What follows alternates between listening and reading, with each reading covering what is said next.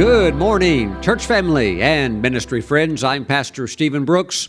Welcome today to our online, around the world, internet church service. And I'm so happy that you're here today because I believe that God's Word is able to build you up to do everything that God has called you to do, and very importantly, to be the person that God has called you to be. Let's take our Bibles today and go to the book of Exodus, chapter 35, and we're going to drop down to verse 4. I'll share something special with you that'll bless your heart. Verse 4, "And Moses spoke to all the congregation of the children of Israel, saying, This is the thing which the Lord commanded." So notice that this is a direct commandment from the Lord, saying, "Take from among you an offering to the Lord. Whoever is of a willing heart, let him bring it as an offering to the Lord, gold, silver, and bronze."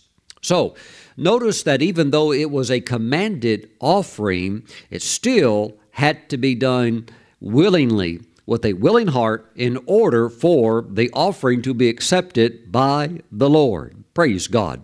We see this very similarly in 1 Corinthians chapter 9, verse 17, where the Apostle Paul, he's writing and says that concerning his assignment from the Lord to preach the gospel, he says, "For if I do this willingly, I have a reward. But if against my will, I have been entrusted with a stewardship."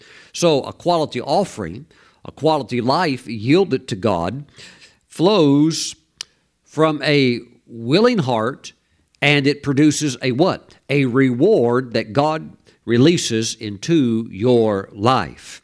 And one more scripture. Let's go over to Deuteronomy chapter 28. We're all familiar with the first 14 verses pertaining to the blessing. Now look at verse 47. Deuteronomy 28, verse 47. "Because you did not serve the Lord your God," how? "With joy and gladness of heart for the abundance of everything, therefore you shall serve your enemies." So here we have from the Lord a very stern warning concerning the attitude of our hearts to do things that God would require, to do them in a willingly and joyful manner. Praise God. And I believe that according to this scripture, that a lack of willingness and cheerfulness can actually, in a sense, corrupt our blessings that God wants to bestow upon us in greater and greater degrees. Excuse me. Praise the Lord. So, my friends, we are doing things with a willing heart. And I want to say a big hallelujah and a big thank you to everyone that sowed into the Hangar Project. Praise the Lord. I tell you, we were deeply touched here at the ministry by your sacrificial giving. And it was done with a willing heart, and it was done with a joyful heart. Praise the Lord. Now, you may say, "Pastor Stephen, did you reach the goal of $400,000? Well, we did not reach that exact amount. But I'll tell you what, the giving, nevertheless, was quite powerful. And I was just amazed by the army of the Lord and their willingness to give. Thank you so much. Now, this positions us for several options, and I'm going to explore those options with the funds that we have. And we will also hold steady and keep this project open until we actually reach that level. But my friends, I'm going to continue to pray about what the Lord would have us do, because we have a substantial amount, but we want to receive God's best in the sense that we want to not force something, but we want to get it just right. I'm going to leave the Hangar Project open, praise God, because also people are still giving, and we're going to endeavor to reach that goal. And in the interim, let's see what the Lord can do, praise God, because we are in a very good position right now. Woo, hallelujah. And again, thank you for your giving, because it came from a willing heart, and it came from a heart response to a call to step through an open door of opportunity. And I'm excited that as we have also given, we have also prayed. So let's watch and see what the Lord will do, and I will keep you updated from this pulpit. Praise the Lord. And one thing's for sure, it's all good. Glory to God. Now, let us honor the Lord with the tithe. The tithe belongs to Him. Let's not give it grudgingly, but let's give it with that same heart attitude of joy and also willingness, and let us continue to sow seed to honor the Lord and also to position ourselves for future harvest. Praise God. Now, those of you that are mailing in your tithes and offerings, please send them to Stephen Brooks International, P.O. Box 717, Moravian Falls, North Carolina, zip code 28654. If you would like to bring your tithes and offerings in online, you can do so anywhere in the world, day or night. Please visit the ministry website, stephenbrooks.org. There on the homepage is a link that says Give. It has a red heart, and you can click that, and it'll take you right to the landing page to bring your tithes and various offerings into the ministry. Praise God. I want to pray for your finances, and I want to pray a blessing over everyone that has sowed into the Hanger Thanksgiving seed offering. Praise the Lord. Hallelujah. I tell you, my heart is truly touched by your generosity. And I want to pray for you now. Just lift your hands. Heavenly Father, for everybody that sowed their Hanger seed into the ministry, Father God, I pray that you release a miracle anointing upon their seed sown. Oh, Father God, there was such willing giving, sacrificial giving, and it was all done so joyfully. Father God, bless your people with a mighty harvest, Father God, that would truly come from you. And Father, we thank you that as you give through people. You give through special occasions where you can touch the heart of a person to cause a special blessing to be released, of increase and blessing. So, Father God, bless your people. Let the blessing hit them from all angles. And we give you all of the praise right now in advance for literally the miracle harvest that are going to come in. Praise God. In Jesus' name, thank you, Father. Amen and amen. Woo! Praise the Lord. Amen. Glory to God. Now, let's take our Bibles, and I would like for us to go to the book of Exodus.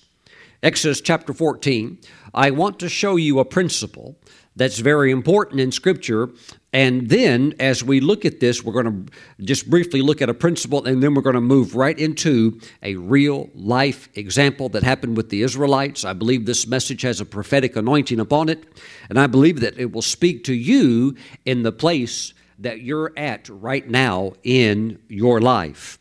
Heavenly Father, as we go into your Word, let your Holy Spirit come, we ask right now, and release wisdom and revelation anointing so that the eyes of our heart will be flooded with light so that we may know what to do in Christ. We thank you, Father God, for the path being brightly illuminated that we are to walk upon. And we give you all of the praise and the glory in Jesus' name. We all agree and say amen. Woo! Praise the Lord. Exodus chapter 14, let's go down to verse 13, one of the most well-known stories in the Bible. And Moses said to the people, "Do not be afraid. Stand still and see the salvation of the Lord, which he will accomplish for you today. For the Egyptians whom you see today, you shall see again no more forever. The Lord will fight for you, and you shall hold your peace." Now, verse 15. And the Lord said to Moses, "Why do you cry to me? Tell the children of Israel to go forward." Well, that is the principle that I want us to briefly take a look at, that God always has a way for you to continue to move forward. Sometimes it's step by step. Sometimes there can be what we would call big jumps or big leaps ahead. But when you look at certain corporations, particularly the ones that would be in the top 100 profitable corporations here within our nation, you know that every year they have their directors meeting. And when they get all of the directors together and they sit down and they talk about their profit and their loss statement and, you know, how they're doing, they always plan for the next year with ideas and principles that they are going to incorporate to do what? To make more money. They never sit there. They never do in any director's meeting and say, you know what, we had a good year last year, and this year let's just do the best we can, but we'll never be able to top last year or the year before. They never do that. They always formulate plans of how they can move forward and have new levels of increase. Now, the good news is that God is with His children, His believers, and He is able to work with you in the natural and put His super upon your natural so that you can supernaturally go forward, even though you may be standing in a place where you feel hemmed in, and in the natural, there is no way. That's why it's such a necessity to have a good understanding, to know that the God that we serve is not limited by what would be going on in our country, what would be going on in society, what would be especially going on in the economy, because with the Lord, He doesn't have an off day, and the covenant doesn't have an off day. With the Lord, if we walk closely with Him, He will always have a way for us to go forward. And He did for Moses. We see that in verse 21.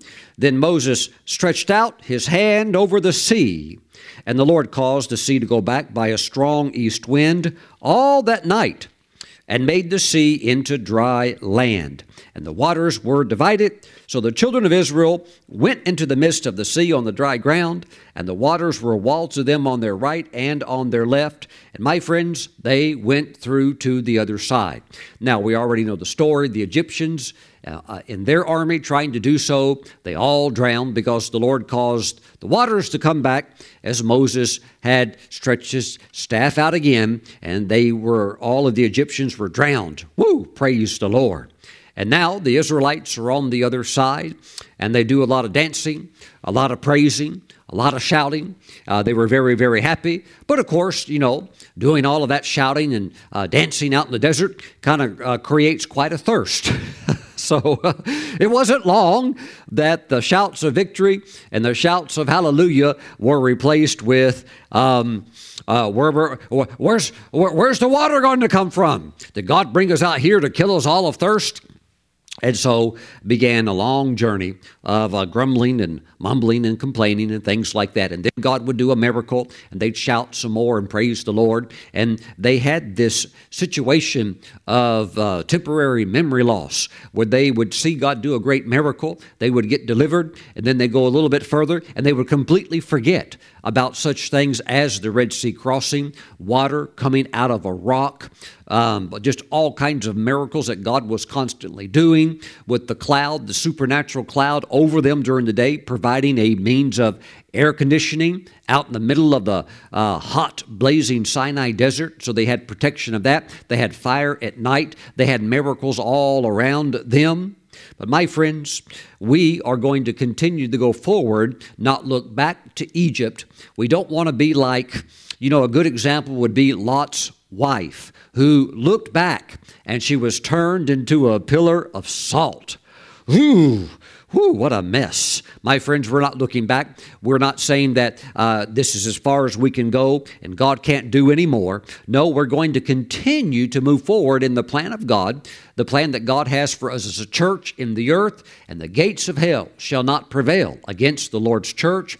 And also in our personal lives, even with respected callings and assignments from the Lord, remember, there is always a way forward, even if it requires divine, supernatural intervention. Praise God. So that is the principle to go forward. God said it, and they did it. Now, let's jump now into this principle walked out, especially when it's actually working and you're going forward into new things, new places, new areas. And I think it's good to prepare our hearts for this as we're stepping further and further into the Canaan land, some perhaps getting into the Canaan land for the first time. Let's talk about that today as we now move into our key text And we're going to go forward, and we're going to dive into the Torah. We're going to go into the book of Deuteronomy, chapter 12. And what I'm going to share with you today, I don't know if you have ever heard this message preached before, or these scriptures that we're going to cover. Now, if you're a Torah fan and you read your Bible regularly, I'm sure you have worked your way through this.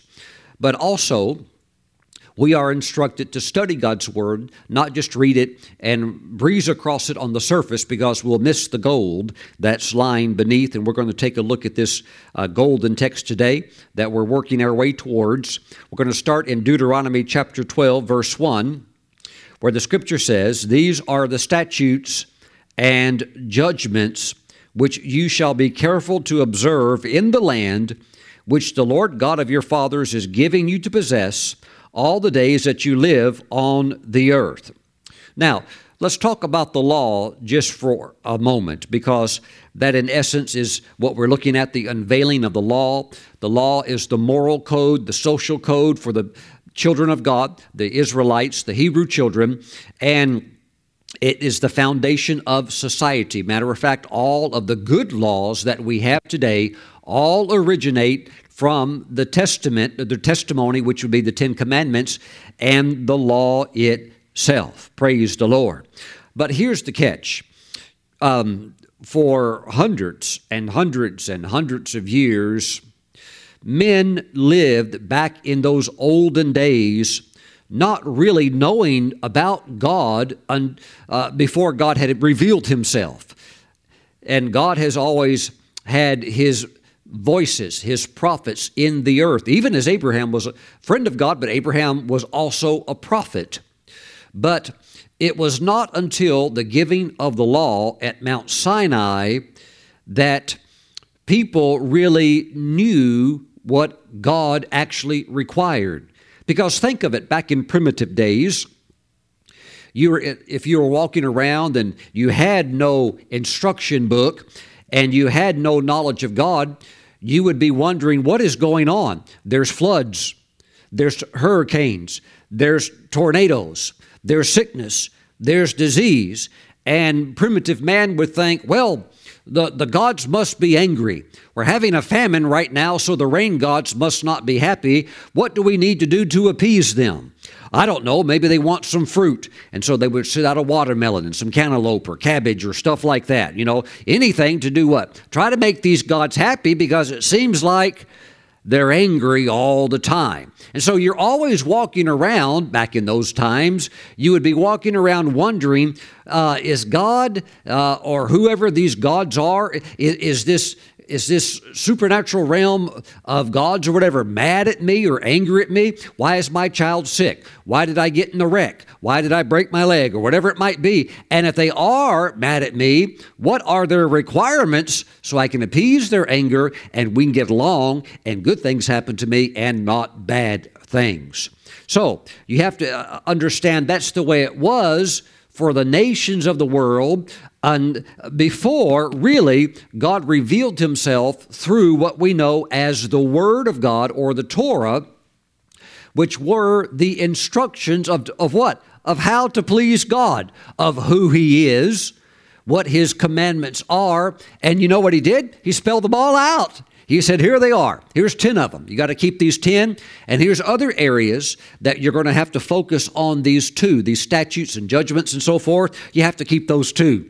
And finally, you have a people, the Hebrews, that say, oh, okay, now we know what to do, while all the other nations of the world are still wandering around in spiritual darkness, trying to do whatever it takes to please a God, even if they think it means burning their own child in the fire, giving your own child as an altar. And you know, you see the history of some of the South American nations with the Aztecs and so forth, or the Incas, where they would take their child up on the ziggurat, up on the pyramid, and then, you know, kill the child and take the heart out and all kinds of perversion. This is all stuff where people are actually, man was trying to please the so-called gods, and really what they're trying to do is they're trying to appease the cravings of demons. So just gross spiritual darkness. So God is now talking to his people. God is revealing to them what he expects of them, how they are to live, how they are to conduct their lives. These are the statutes and judgments which you shall be careful to observe in the land which the Lord your God of your fathers is giving you to possess all the days that you live on the earth. Okay, so now you know what to do. You know what God requires, and there are rewards for obedience, many, many rewards for obedience. Praise God. Now, verse 2, you shall utterly destroy all the places where the nations which you shall dispossess served their gods, on the high mountains and on the hills and under every green tree. So these pagan worshipers thought, well, if we get up a little higher, perhaps the gods will like that. Or if we go beneath the green tree, perhaps the gods of the trees will like that. And so they had all kinds of spots and all types of locations where they would do their acts of pagan worship. Verse 3, and you shall destroy their altars, break their sacred pillars, and burn their wooden images with fire. You shall cut down the carved images of their gods and destroy their names from that place. You shall not worship the Lord your God with such things. Instructions, instructions, instructions of how to please the Lord, all spelled out so that anybody can obey them. Praise the Lord. So now we know what to do. Verse 5. But you shall seek the place where the Lord your God chooses out of all of your tribes to put his name for his dwelling place, and there you shall go. Wow, praise the Lord. This is very, very interesting because we're about to see a major shift take place with the Israelites that has not happened before. Again, we see verse 5, but you shall seek the place where the Lord your God chooses out of all your tribes. Now, we know that that place ultimately is going to be Jerusalem, and all worship is going to be done there in Jerusalem. But guess what? They have been out wandering around in the wilderness, way down south in the Negev, even further south than that. Many even think in what are some modern-day areas of Saudi Arabia. They also wandered around in that area. So they were wandering all over that place. And, of course, when they were wandering, they're all wandering together. They are a very close-knit, cohesive group. And when they would camp, everything is in a structured order. You have the tabernacle in the center. You've got tribes here, tribes there, north, south, east, and west. Everybody is in their spot. And if you have to go to the bathroom, you go outside of the camp. And there's even instructions about how you're supposed to use the bathroom and what you're supposed to do with your excrement, because God knew about disease and sickness before people even had microscopes. So the Lord had it all figured out. All you have to do is follow the instructions that he outlined for them. So they've been going through the wilderness, all very closely knit together. They would all camp together. They were all very well acquainted with each other because we all went together, all 3 million of them, all moving about together, going from desert oasis to desert oasis. Praise the Lord. But you're about to see, my friends, here in the Bible, a major change. Why? Well, it's about time to get across that Jordan River. And then things will happen very differently. Why? Once they get across the Jordan River, these 12 tribes are no longer going to be joined together in one little spot, in one encampment. They're going to begin to spread out, and they're going to begin to each take or endeavor to take their own allotment of land. So you'll have some tribes way up north. You'll have some down south. You'll even have some on the other side of the Jordan River. And then you'll have some over here by the Mediterranean.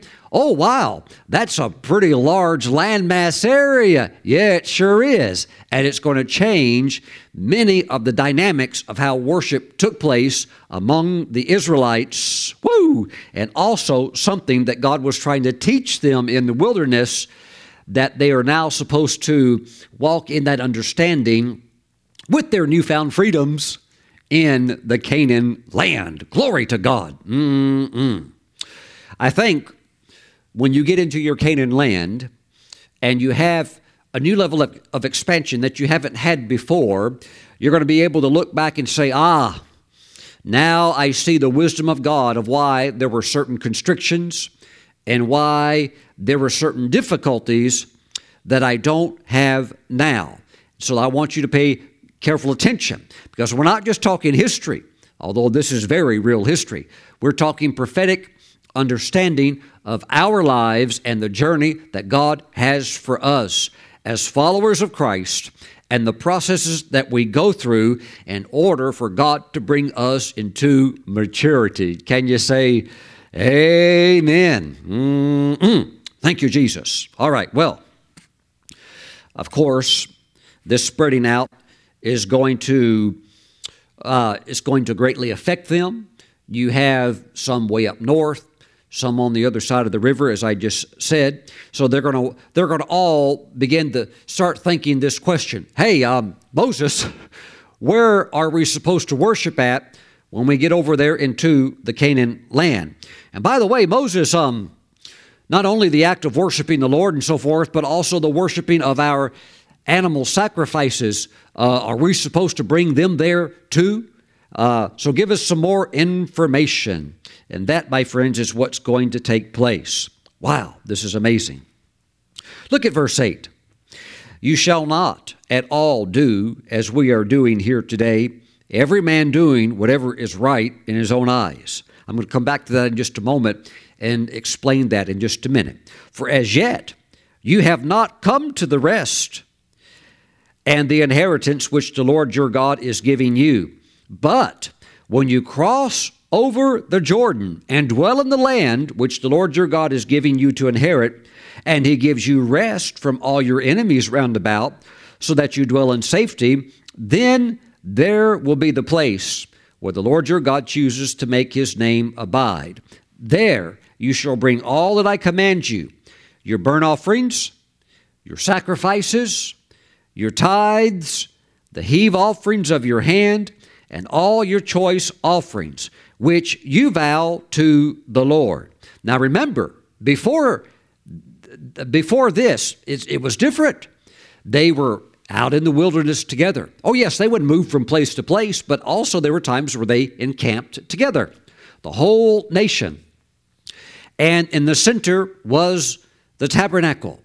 And so if you want to bring a sacrifice to the Lord, well, oh, you can see the tabernacle just right over there. It's got the beautiful curtain around it, and the priest and the Levites would be working there. And on the inside, you had the brazen altar, and then you had the brazen laver, and then you had the holy place, and then you had the most holy place. You had that beautiful system of worship set up to please the Lord according to his instructions. And so if you wanted to make your sacrifice, well, maybe you walked 200 yards, and there you are.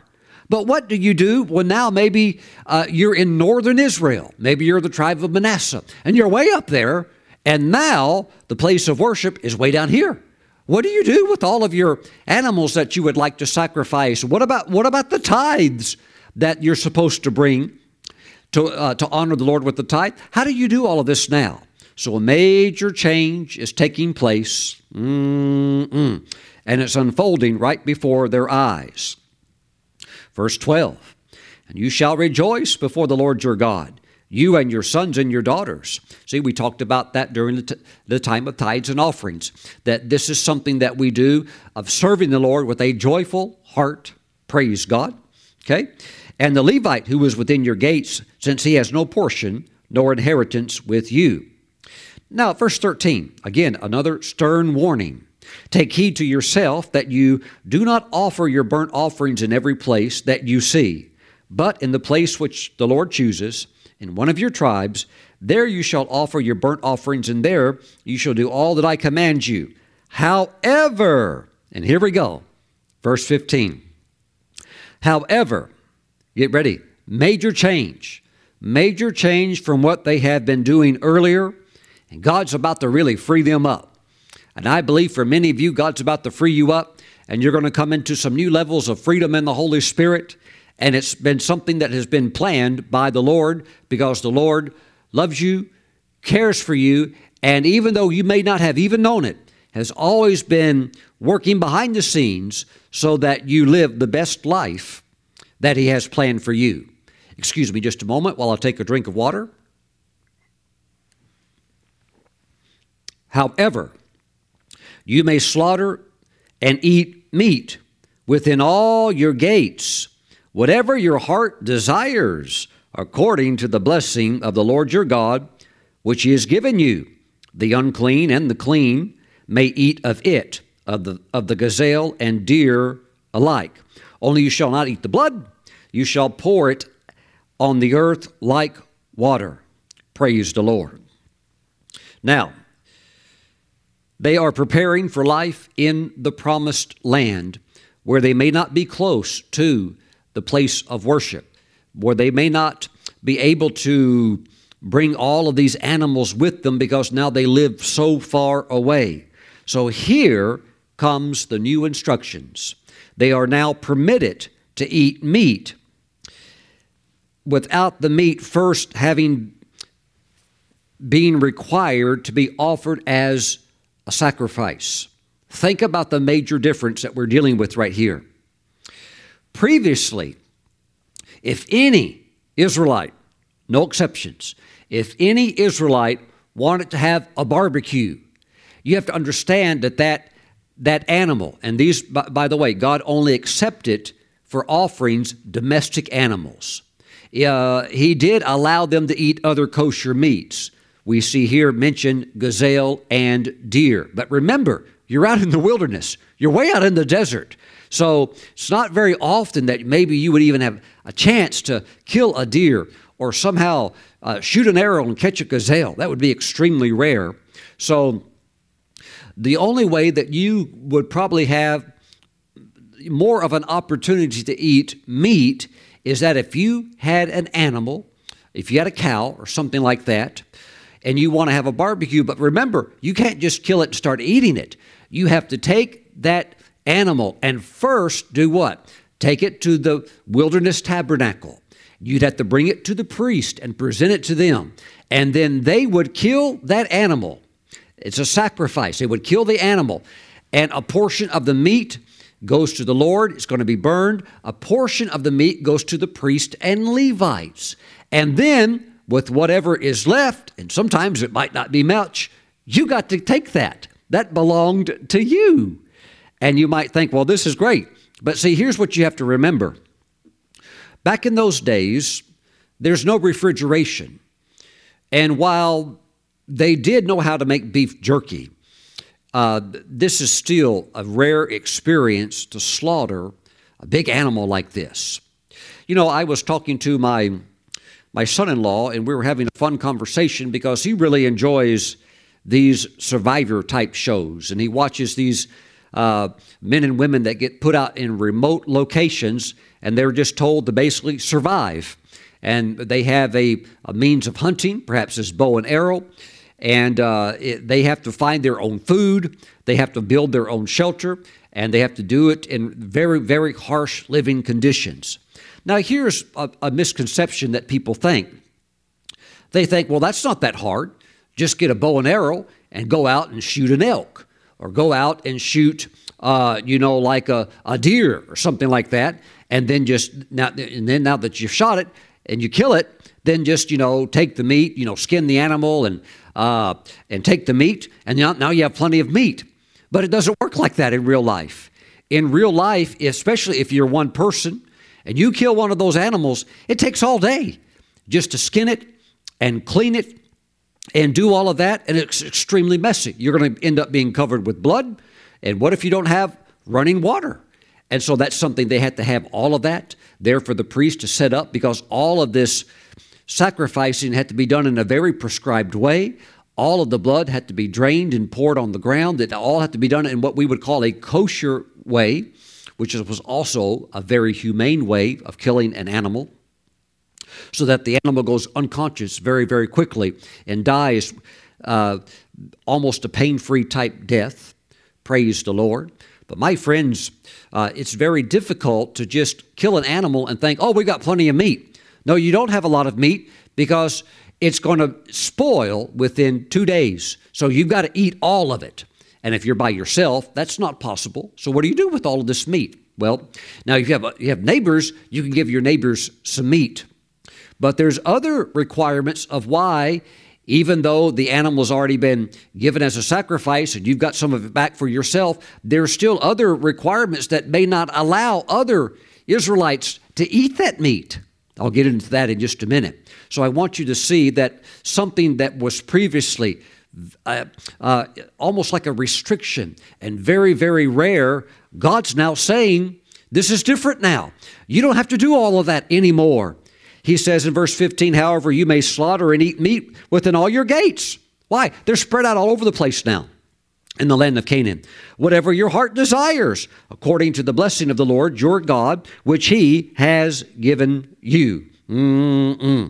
Meat, my friends, back in this time was a very, very rare experience. And let's talk a little bit more about this.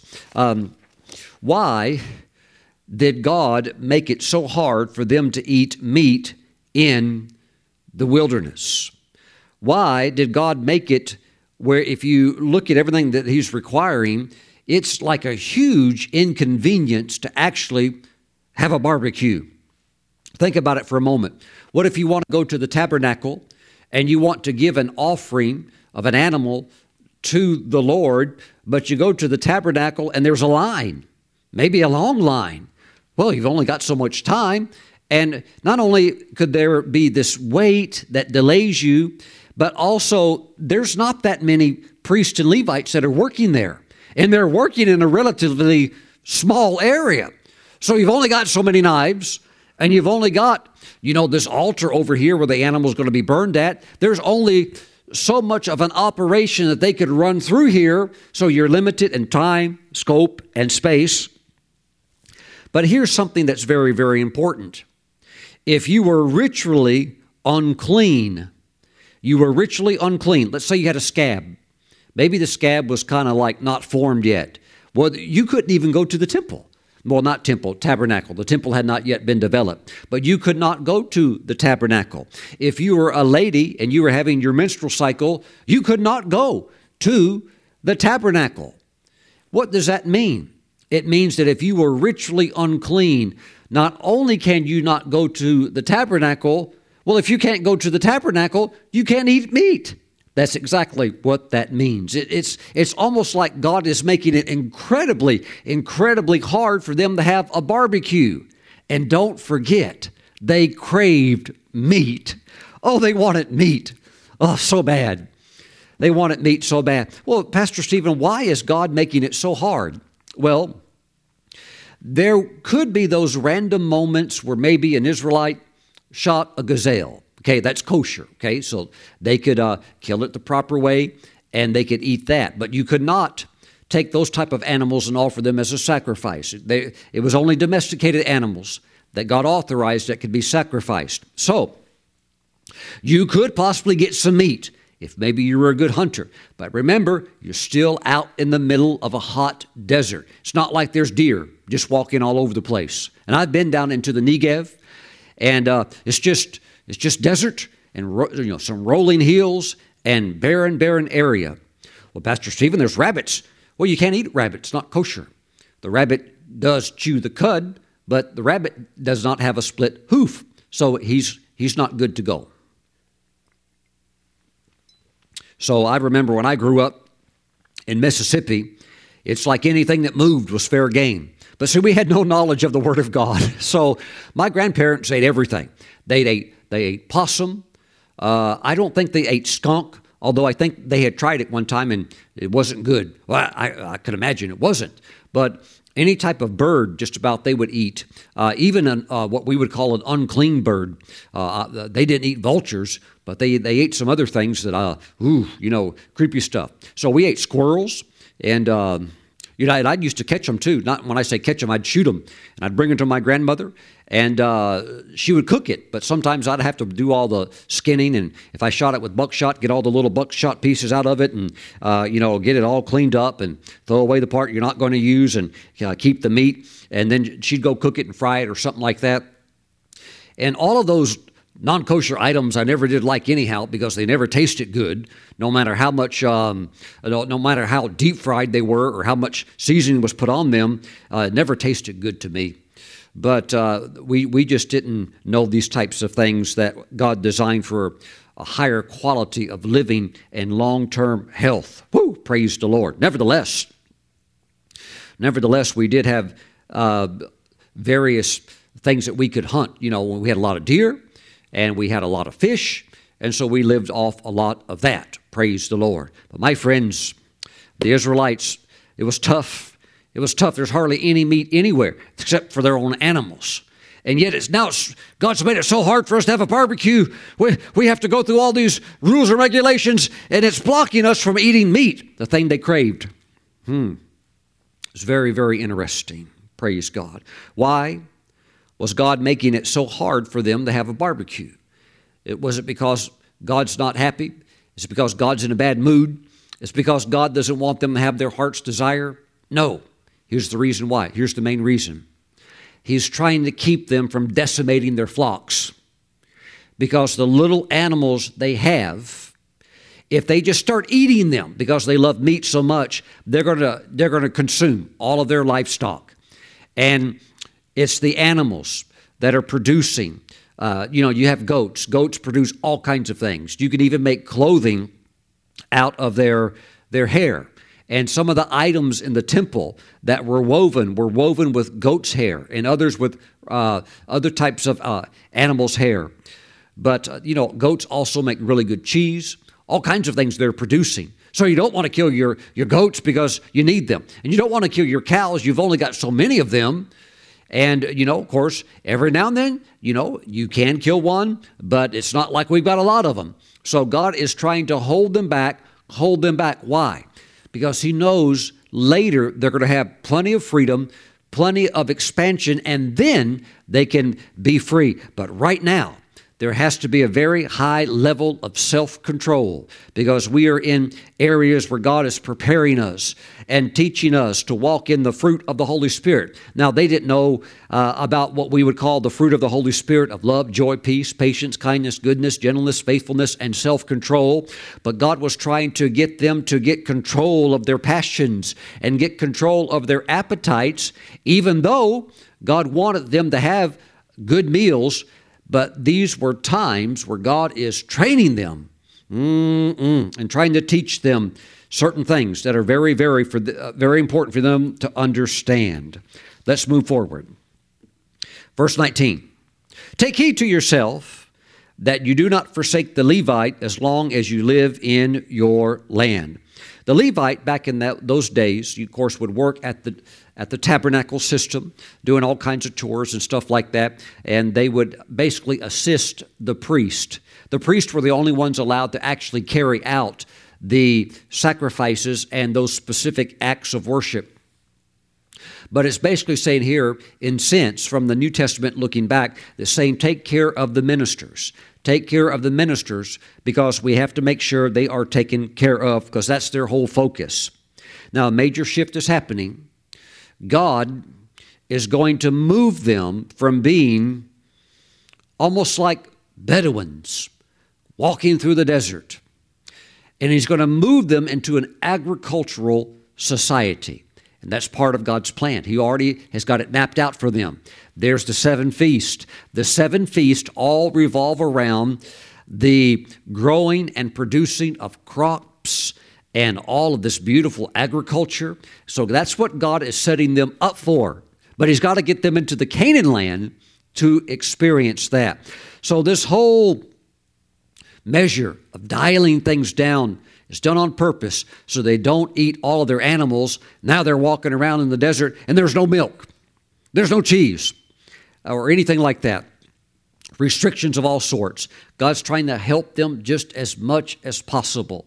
But my friends, during times like this, You have to praise the Lord. Hallelujah. You might not always be at the five-star steakhouse. And if you're a vegetarian, you might not always be able to get the organic gourmet veggie meals. You might not always have access to certain things. Well, I'll tell you one thing, Pastor Stephen, if I don't get it, there's going to be some noise around here. No, that's what God is trying to work out of you. He's trying to work self-control in you because He knows where you're going. He's taking you to a place of abundance. And the last thing He wants you to do is when you get into the place of abundance is just to throw off all restraint, because now that you're here and have access to it, you're going to go hog wild. Praise the Lord. So the Lord is working for our good every day of our lives. Verse 20, when the Lord your God enlarges your border as He has promised you. Now, He's going to do that, just like He promised them. These are all types and shadows. The Apostle Paul said, these are all experiences that are for our learning, our betterment. We can look at their lives because we're following a spiritual course. And the Lord was going to enlarge their border. He's going to do the same thing for you. Woo! He's going to do the same thing for you, just as He promised. When the Lord your God enlarges your border as He has promised you, and you say, let me eat meat, because you long to eat meat, you may eat as much meat as your heart desires. When's the last time you ever heard a preacher preach a service or a message on, you can have just as much meat as your heart desires? Brethren, sisters in the Lord, after this sermon, I encourage you to go and just wipe out the steak buffet. Go and have 2 filet mignons, and then for dinner later tonight, have 3 cheeseburgers.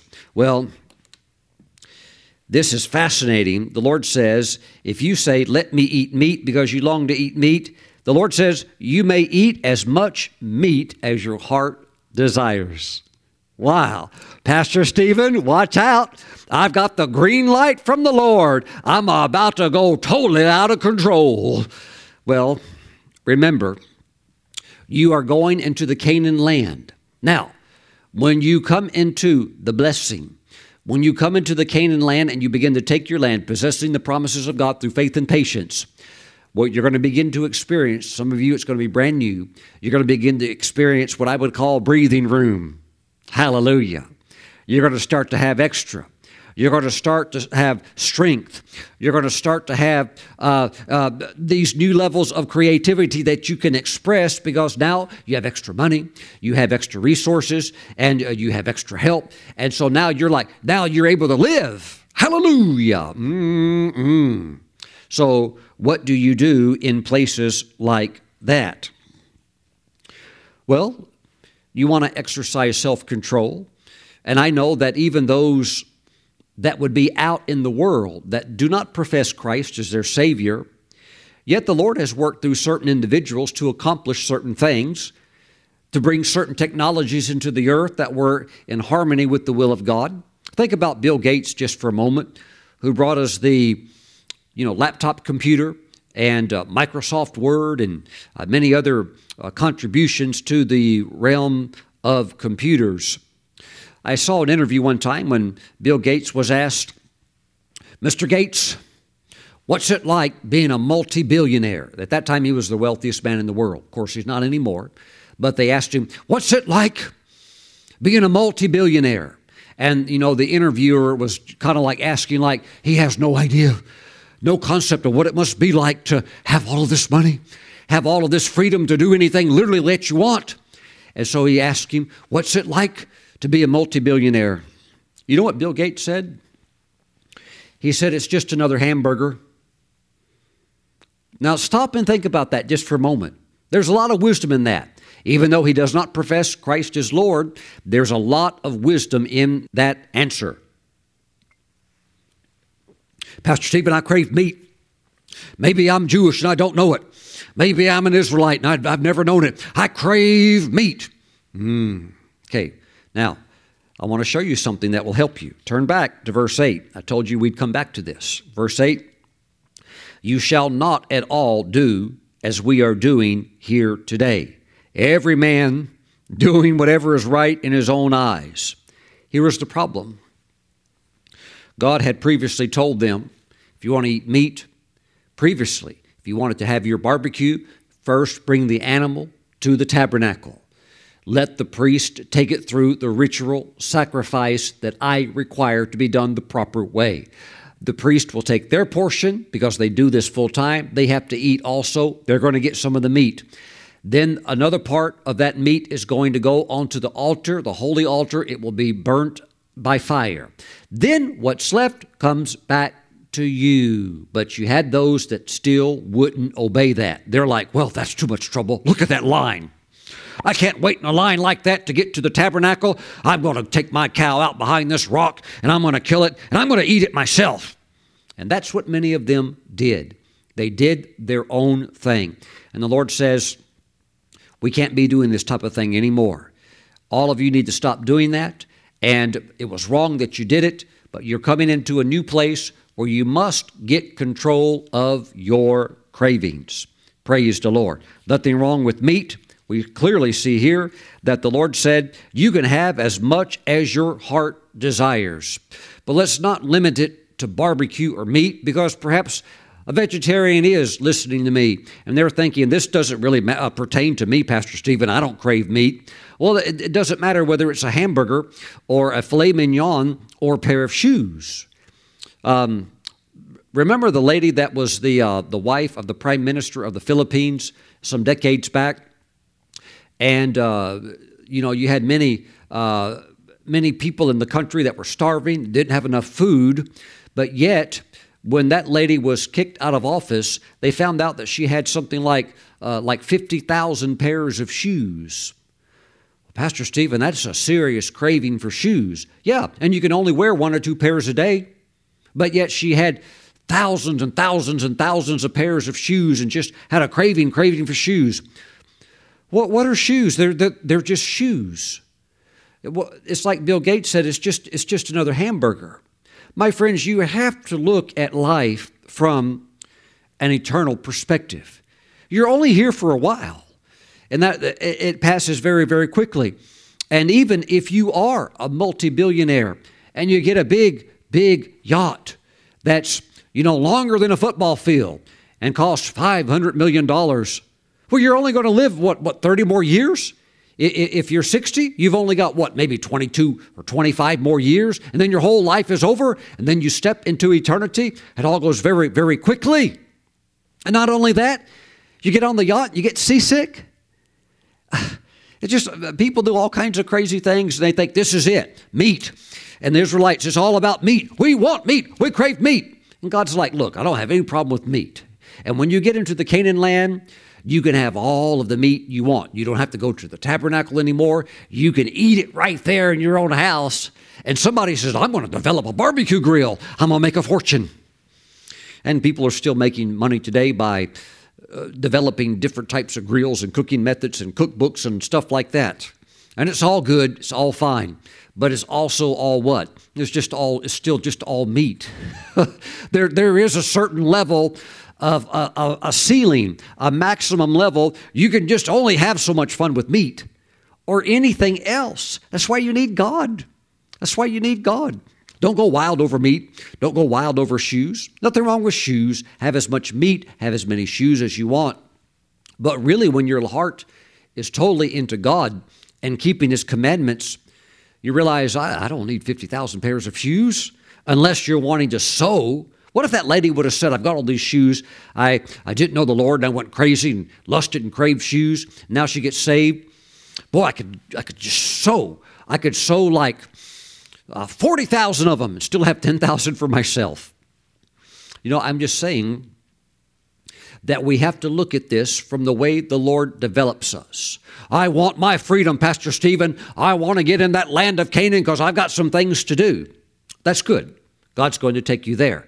And when you're there and you start to conquer and you start to have this new freedom and you start to have this new prosperity and you have the ability now to have all the meat you want, remember to put the Lord first.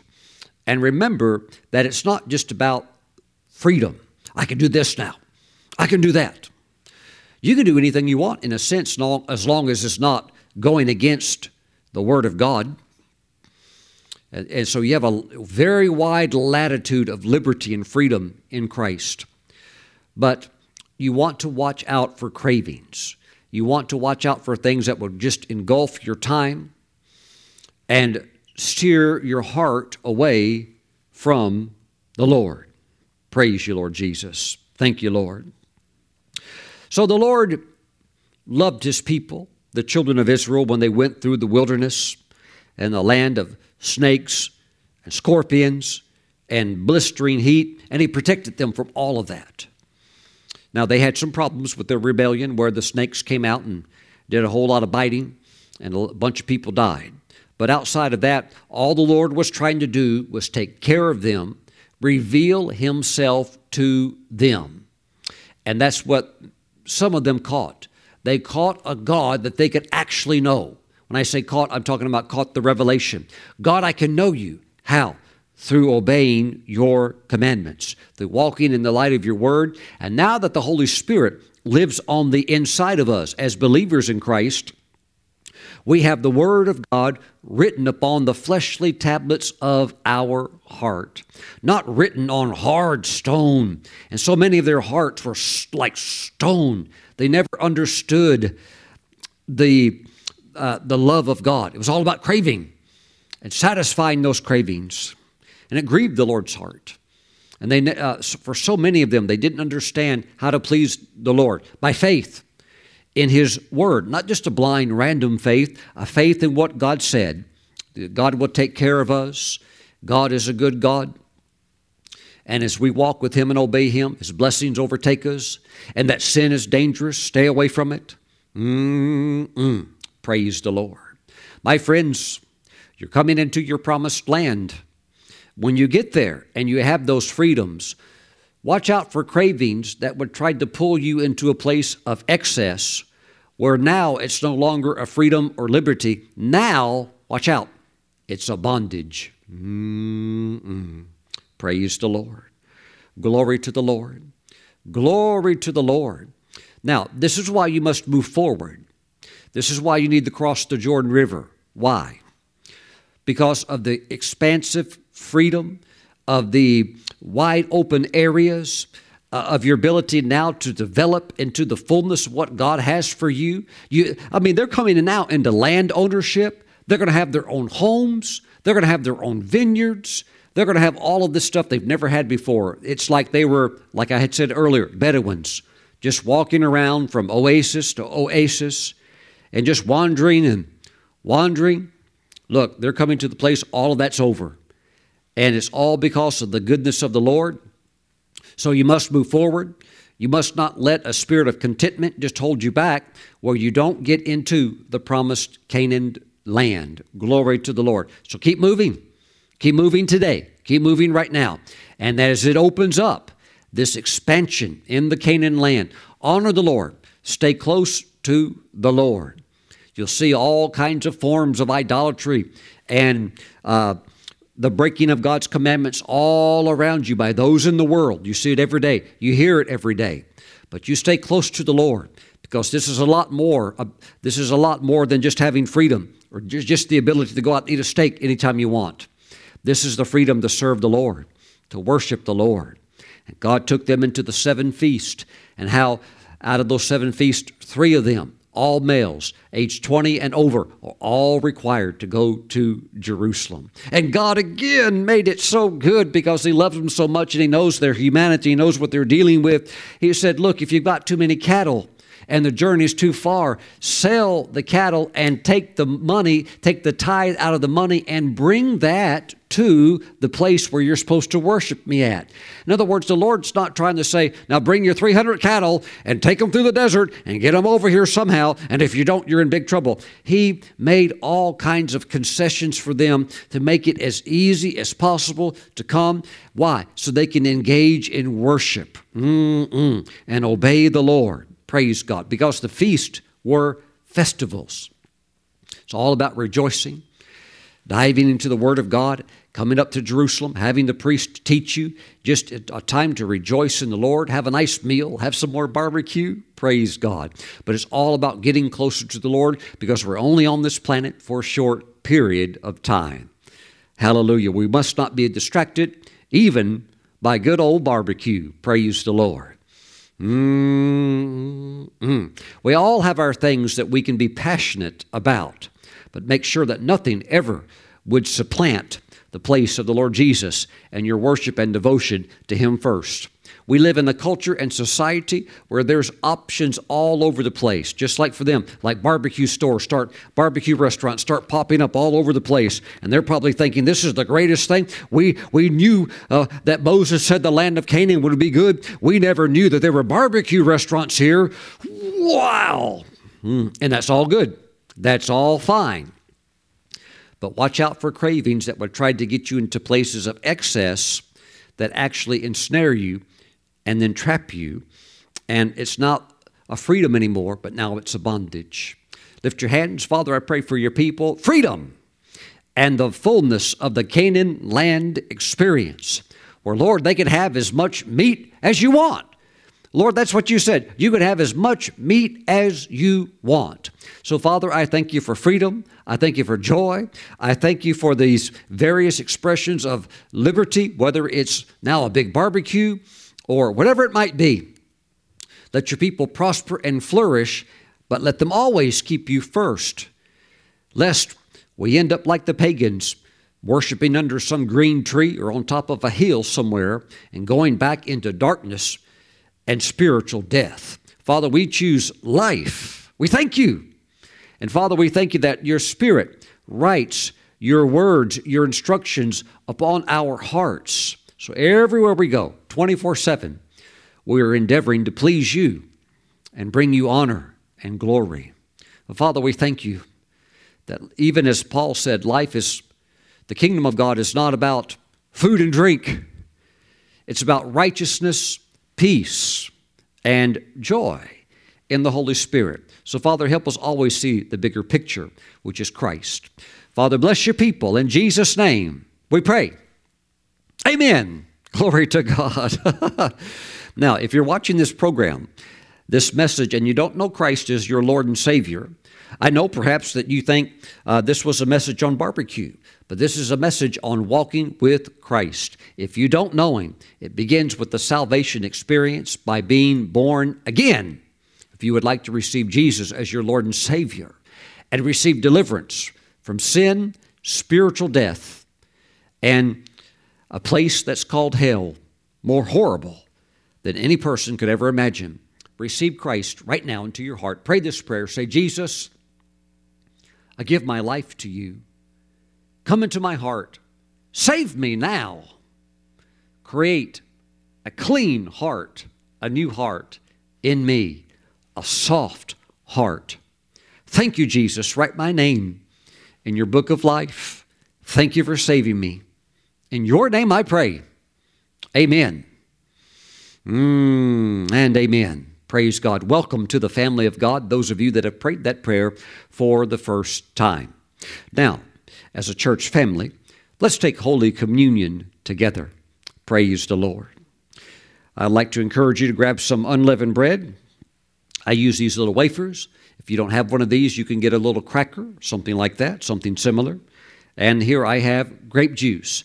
If you don't have grape juice until you get some, you can use something else to temporarily suffice. Praise the Lord. Let's pray. Heavenly Father, we thank you for Jesus and his mighty sacrifice upon Calvary for the full redemption of our sins as we have put our faith and trust in him.